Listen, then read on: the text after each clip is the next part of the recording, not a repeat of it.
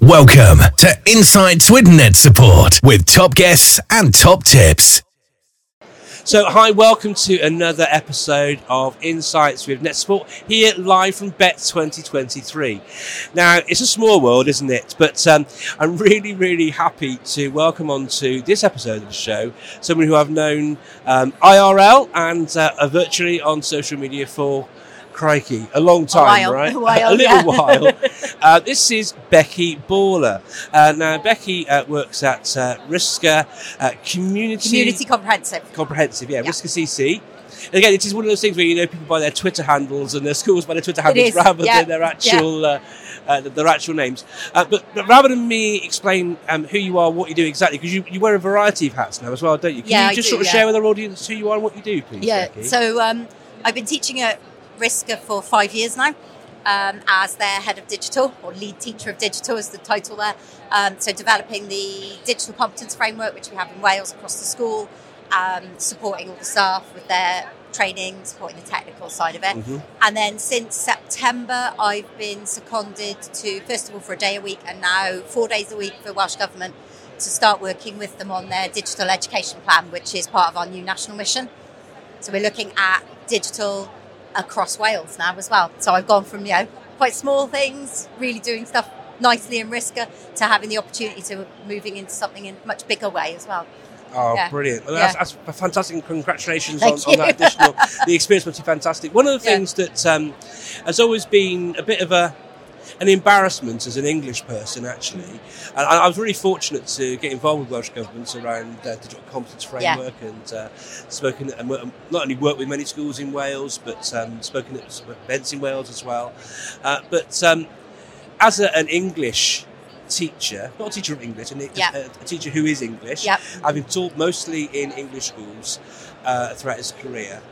The work that Welsh Government have done in developing and, and uh, pushing forward digital skills, not only um, with young people, but actually with teachers, and the way they've done that and the development of Hwb, compared to what we have here in England, it's a bit of an embarrassment Yeah. to be completely honest. Um, as someone who's lived and breathed that and is now actually, you know, right Yeah. at the, the chalk face yeah. um, within Welsh Government, how have you found the support that the DCF and, and everything else that's happened within the government uh, has helped with over the last sort of 10 years or so? Yeah, I think it's been really, really good actually. So the digital competence framework started in 2016 17. Yeah. Um, and then obviously now in Wales we've got a new curriculum which is very, very different. It's no longer going to be that ring binder of stuff you must do, um, all constructed through schools directly. And as part of that, digital competence is one of the three cross curricular skills. It has equity with literacy and numeracy. Yeah. So digital is at the forefront of what Wales wants to do. Um, the minister is really keen that digital is there. We've just published the national mission, and digital is right in the middle of that as well. And it's been really, really good. You know, Hwb is ten years old. We have an, it's, Yeah. it's an amazing national platform. Every student, every teacher in Wales in a maintained school has access to um, Office 365, Google for Education, Adobe Creative Cloud, um, and a range of other platforms and software, all controlled, all done single sign-in. We have, you know, all of our national tests done through that as well. And you know, during the, the COVID pandemic, it was absolutely essential because it suddenly meant that we didn't have to worry about anything because it was all there, and we just had to make sure staff were okay with using it Yeah. And the support was there as well. And I think having that Hwb platform for the last 10 years, which is constantly developing and changing, is something that we probably take for granted. And it's mm. not until you realise that England doesn't have it that you suddenly think, oh, actually, this is this is really good. And Yeah. digital is a big priority. You know, Our, we have national digital standards for the whole of the country outside of education as well. Yeah. You know, So it's, it's fantastic that you've got that sort of you know, overarching support. Um, it, it, it, brings lots of benefits and gains to every school and provides a level playing field, digital equity for each school.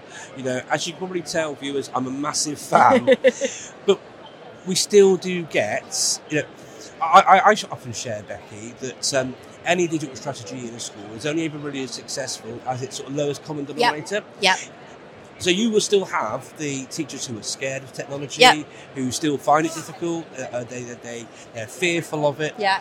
So bringing things to that sort of micro level, Mm. have you got any insights or strategies you can share about how to support teachers Yeah. like that? I think one of the things that we've done at Risca quite successfully is we've brought on board um, enthusiastic teachers, not necessarily the most digitally competent to start with, Yeah. but teachers across all faculties who've wanted to develop digital. We did it right from when I started. We had something called the Hoilio Oith, which was eight key apps that we wanted to develop.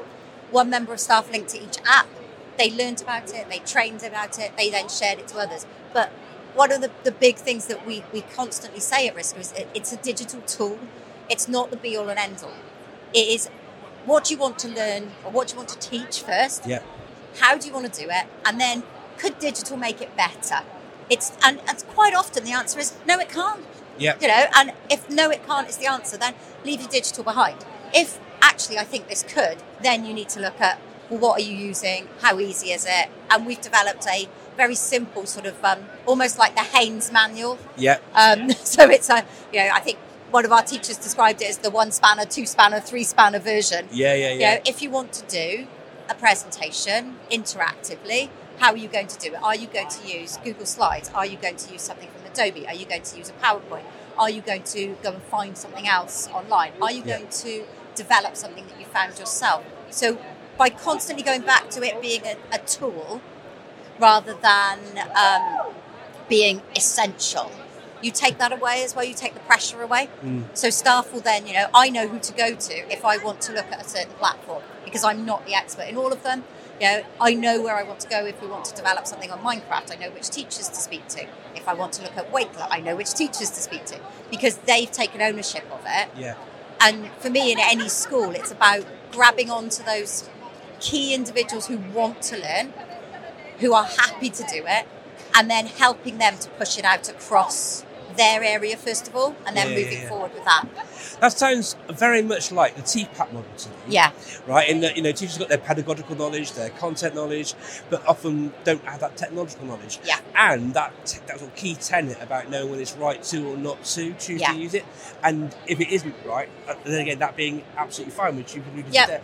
It, it, is, are those sort of framework things that have informed your thinking around these approaches? yeah. So when I started there, we were looking at the SAMR model first of all, and then very quickly through a couple of conversations with some extremely well-known uh, people in the school for uh, for digital, we we sort of thought actually, you know, we need to use this, but we also need to look at TPACK, and we need to start really thinking about the pedagogy behind it, and you know, what are we trying to teach, and we've done presentations about TPACK to, st- to staff so that they really know that it's not just I've got an iPad in my classroom, so I'm going to use it. It's what am I teaching? And how is this going to make it better?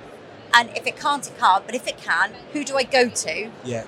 to really learn that? And it's about planning that really strategically. And then at the same time, we've got a really effective um, digital development plan for the technology as well. Yeah. So again, we're supported through Welsh Government with the EdTech Wave funding, which we get every year. Um, and that comes through the local authorities. We can buy the stuff, some of the stuff that we need. It's never everything. Mm. The school still has to, you know, put money towards it. But actually, we've got this development plan. We go round to the classrooms and say, right, okay, this is okay for you, this isn't okay for you. Every faculty now has a set of Chromebooks at minimum. Some have two, some have one set of Chromebooks, one of laptops, but it's designed around what they want to use it for, not just let's just throw them in the classroom and hope for the best. Brilliant. Yeah. But thank you. There's so many amazing insights that I'm sure you can take away from a conversation here with Becki.